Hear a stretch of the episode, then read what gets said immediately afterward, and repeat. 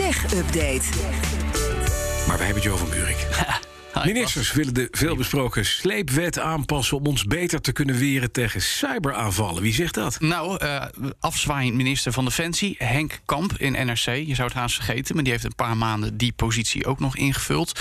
Tot nu toe dus, of tot over een paar dagen. Hij benadrukt dat cyberaanvallen en de verspreiding van desinformatie één van de drie grote nieuwe dreigingen zijn. Naast die van autonome wapens en de strijd der ruimtesatellieten. Hij zegt onder meer in het NRC: landen als Rusland en China kunnen doen wat ze willen. Want, maar wij hebben ethische principes en regels om ons aan te houden.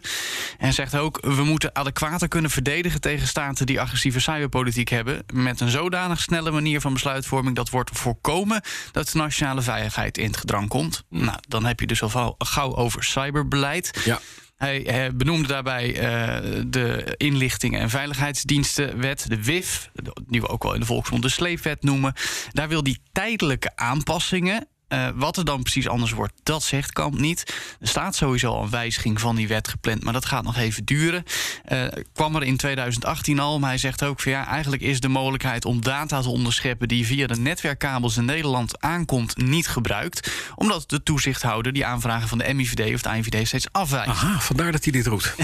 nou, daar is het ook voor bedoeld, zou je Ja, zeggen, dat zeker. mechanisme. Natuurlijk is het altijd een beetje een machtsspelletje van waar liggen de bevoegdheden en hoe kun je er gebruik van maken of toch niet. Nou, in elk geval, het dossier wordt door hem overgedragen aan zijn opvolgster, Kajsa Olengren. Die schreef al mee aan die tijdelijke aanpassingen waar Kamp dus over heeft gesproken in het NRC. Eh, en het nieuwe kabinet moet over gaan besluiten of en hoe en wanneer dat dan gaat gebeuren. Duidelijk. Dan, ASML heeft last van brand in een van zijn fabrieken. Een fabriek was die ze hebben overgenomen in Berlijn. hè? Eh, die hebben ze in 2020 overgenomen van Berliner Glas. Staat dus ook in Berlijn, die productiehal. Ehm, het zou het automatisch reinigingssysteem zijn dat in brand is gevlogen. De brand is eh, geblust in de nacht van zondag op maandag. Er is niemand bij gewond geraakt. Alleen de precieze schade is nog niet helemaal duidelijk. Want ze kunnen nog niet bij de plekken om de situatie te onderzoeken.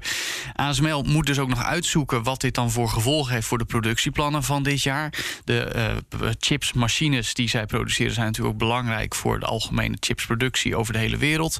En toen gisteren de verklaring over deze, de eerste verklaring over deze situatie buiten kwam, kregen ook al een tikje op de beurs. Sloten de dag af met 0,7% in de min.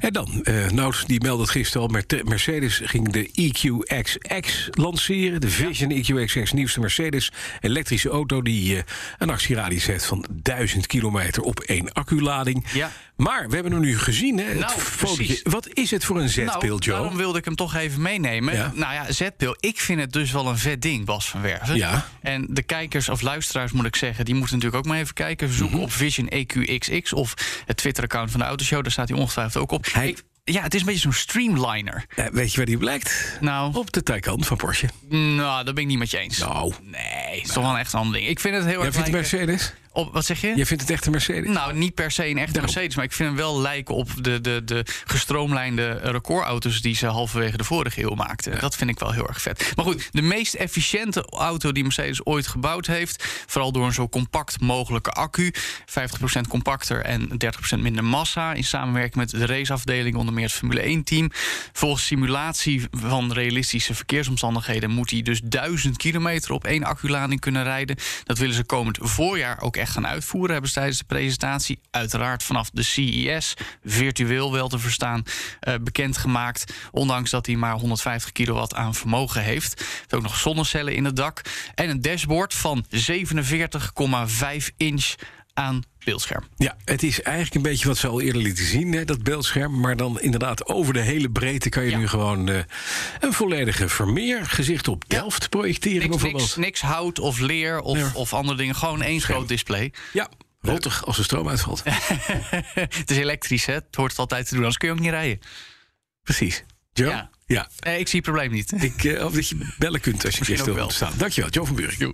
Tech Update wordt mede mogelijk gemaakt door de NVIDIA-expertise van Lenklen.nl. Bij BNR ben je altijd als eerste op de hoogte van het laatste nieuws. Luister dagelijks live via internet. Jelle Maasbach. Wesley Weert. We zijn er voor je met het leukste, opvallendste, maar natuurlijk ook het belangrijkste nieuws. Tijdens de presentatie van die halfjaarcijfers toen die beurskoers in elkaar kukkelde. BNR Beurs. Voor de slimme belegger. Blijf scherp en mis niets.